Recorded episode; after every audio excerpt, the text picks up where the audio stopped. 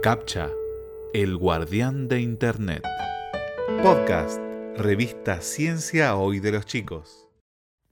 Cuenta una leyenda que Ulises, héroe legendario de la mitología griega, después de dejar ciego al cíclope Polifemo, quedó atrapado en una cueva con sus hombres.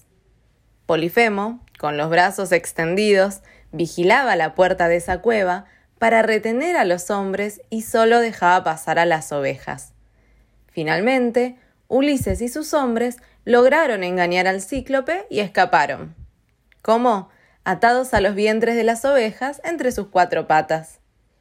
En la película Terminator son los robots que le habían declarado la guerra a la humanidad, los que, disfrazados con piel como si fueran personas, mandaron robots a infiltrarse en los refugios humanos pero los hombres pusieron perros en las puertas para poder distinguirlos por el olor. Hoy en día, y más allá de estas historias fantásticas, existe el problema real de distinguir humanos de robots. ¿Por qué? ¿Hay robots que navegan por Internet? Sí, los hay. En realidad son programas, hechos por humanos que utilizan los servicios de Internet de forma invasiva. Veamos un ejemplo. Imaginemos que somos una empresa interesada en aumentar nuestra clientela. Para lograrlo, podemos querer convencer a los usuarios de las redes sociales, como Facebook, Instagram o Twitter, que una gran cantidad de personas recomiendan nuestro producto. Para eso, un programador podría ser un bot, un programa que se conecte a varias redes sociales, registre cuentas nuevas e introduzca recomendaciones millones de recomendaciones falsas a millones de usuarios varias veces por semana. Y en ese caso, al descubrirse el engaño, las redes sociales dejarían de ser confiables y todo el mundo las abandonaría por hacer recomendaciones fraudulentas. Este es uno de los casos en que Internet necesita distinguir entre humanos y robots. También es necesario reconocerlos en situaciones más graves, como cuando se realiza una votación o trámites para obtener un pasaporte.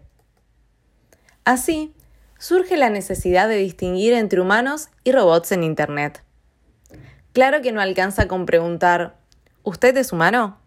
Tiene que ser algo que engañe al robot.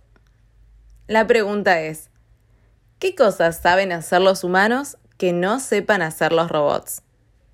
O, mejor dicho, qué cosa es dificilísimo de programar o casi imposible de que un humano se lo enseñe a un robot. La solución vino del lado de una dificultad real, que es la digitalización de libros. Dicho de manera sencilla, convertir en números dígitos una imagen o un texto. Los programas que digitalizan libros se llaman OCR y tienen dificultades para interpretar las palabras cuando las letras están manchadas o incompletas o la tinta está corrida. Así es como se inventó el CAPTCHA. El CAPTCHA son esas letras torcidas que vemos a veces en los formularios en Internet y que tenemos que tipear para poder continuar.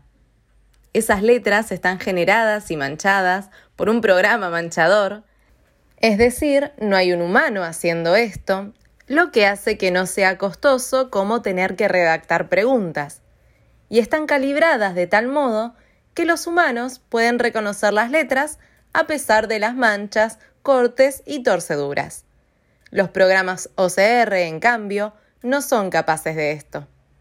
Así, los CAPTCHAs son los guardianes de Internet y cada vez que completamos uno, tenemos que saber que estamos pasando por una puerta que solo los humanos estamos invitados a abrir.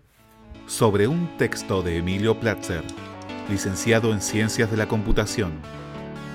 Emilio trabaja desarrollando software para estadísticas del gobierno de la ciudad. Fue durante 20 años docente de computación en la Universidad de Buenos Aires. Voces, Carolina López, estudiante de biología, y Jonathan Carretero, locutor nacional.